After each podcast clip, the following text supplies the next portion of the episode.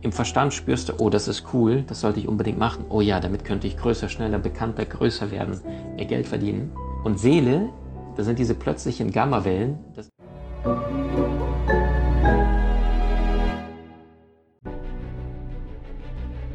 Willkommen bei dem Podcast von Die Köpfe der Genies. Mein Name ist Maxim Mankewitsch und in diesem Podcast lassen wir die größten Genies aus dem Grabau verstehen und präsentieren dir das spannende Erfolgswissen der Neuzeit.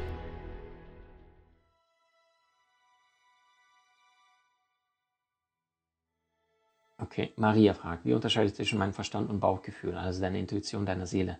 Maria, ganz wichtig.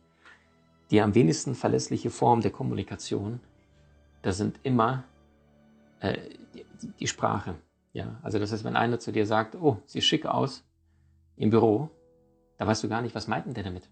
Meint er jetzt gerade, weil deine Augen vielleicht heute äh, gut äh, geschminkt hast, vielleicht hast du die gar nicht geschminkt und hast vielleicht einen super schicken Rock und du bist total froh, weil du diesen Rock gerade zum ersten Mal anziehst und der Kollege meint vielleicht aber gerade nur die Schuhe, die er noch nie bei dir gesehen hat. Ja, das heißt, es ist nicht klar, was meint er mit schick. Oder will er mich gerade nur anmachen oder einschleimen? Du weißt nicht, was ist tatsächlich dahinter gemeint. Das ist die am wenigsten verlässlichste Form der Kommunikation sind deine eigenen Worte, die Sprache. Gedanken sind die, die danach kommen, weil manchmal äh, können wir nicht unterscheiden, ist das wirklich unsere innere Stimme, das, was du das Fragen gestellt hast, ist es meine Intuition oder sind das einfach nur irgendwelche rationalen Gedanken? So. Und die zuverlässigste Form der Kommunikation, das ist die Sprache der Seele und das sind die Gefühle. Ja.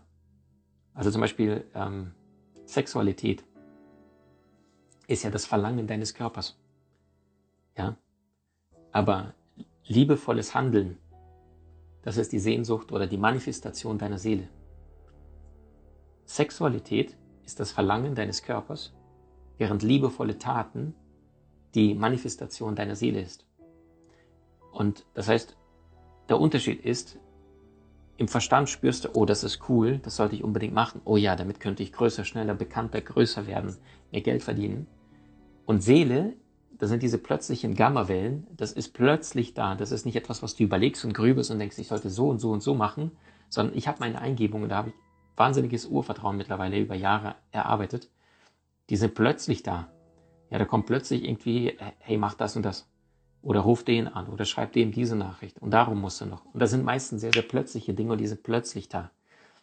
Nur weil das Urvertrauen jetzt in meinem Leben so stark ist, dass ich nicht mehr zweifle, geht es sehr, sehr schnell durch diese erste Schranke namens Kontrollbewusstsein und auch sehr, sehr schnell in die Umsetzung, weil mir mittlerweile Wurst ist, ob die Menschen sagen, cool oder nicht cool, weil ich in, in diesem Vertrauen bin. Und das ist ein Feld, in das du mit jeder Handlung, die du durch deine Wahrnehmung wahrnimmst, in die Umsetzung kommst, irgendwann dann stärkst, dass du dann aufhörst zu zweifeln.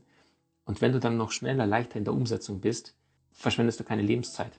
Und das heißt, ähm, der erste Schritt wäre, Maria, dass du deinen Eingebungen, diesen inneren Impulsen, die du wahrnimmst, noch mehr Vertrauen schenkst und wenn das nur kleine Eingebungen sind.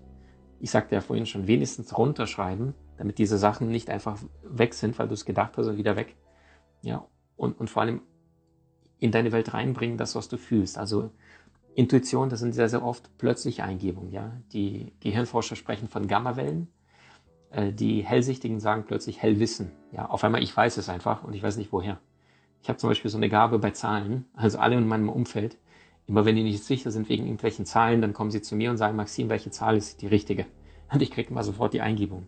Also das ist total faszinierend.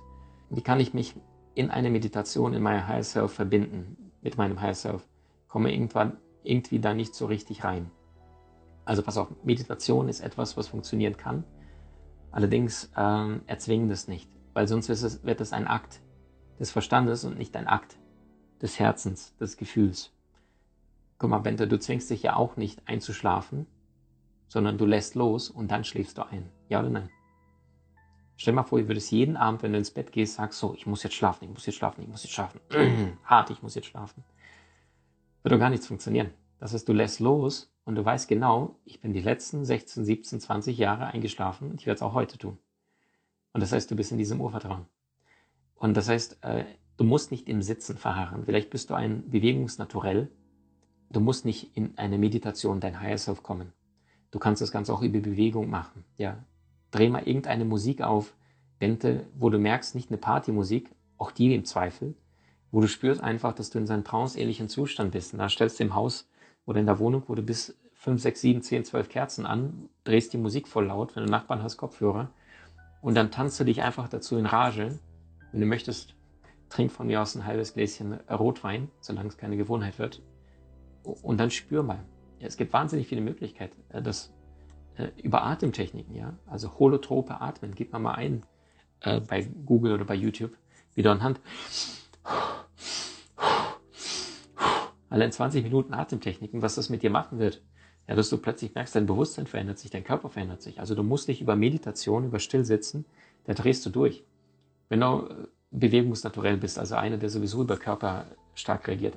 Also Leute fragen mich immer wieder, Maxim, meditierst du? Ich sage, nö, mache ich gar nicht. Nicht bewusst. Klar, wache ich morgens auf und liege manchmal da im halbwachen Bewusstsein und, und spüre auf die inneren Eingebungen. Äh, oft sitze ich, setze mich auf der Terrasse im Garten und gucke einfach mal 10 Minuten in die Sonne, 15 Minuten. Ja, ziehe mich dann aus, weil Vitamin D3, wenn du einen sonnigen Tag hast, immer nicht nur mit dem Gesicht wahrnehmen, äh, sondern lieber 20 Minuten nur in Unterwäsche sitzen. Nimmst du viel, viel mehr Vitamin D3 auf, als wenn du eine Stunde lang nur dein Gesicht bräunst. Ja, genau. Und dann bin ich auch in diesem äh, sehr, sehr schnellen Alpha-Modus. Und das nochmals, je häufiger du in der Übung bist, umso leichter kommst du es. Aber mit Meditation kannst du einige Menschen äh, komplett verrückt machen, weil die sagen, oh Gott, ich hock jetzt da und versuche irgendwie, dass es irgendwas kommt. Nö, probier es auf deine Art. Welcher Typ bist du? Welche astrologischen Daten hast du? Ähm, und dann handelt auch entsprechend dem. Einstein sagte, wenn du einen Fisch danach bemisst, ob er einen Baum hinaufklettern kann, lebt er sein Leben lang im Glauben, er wäre dumm.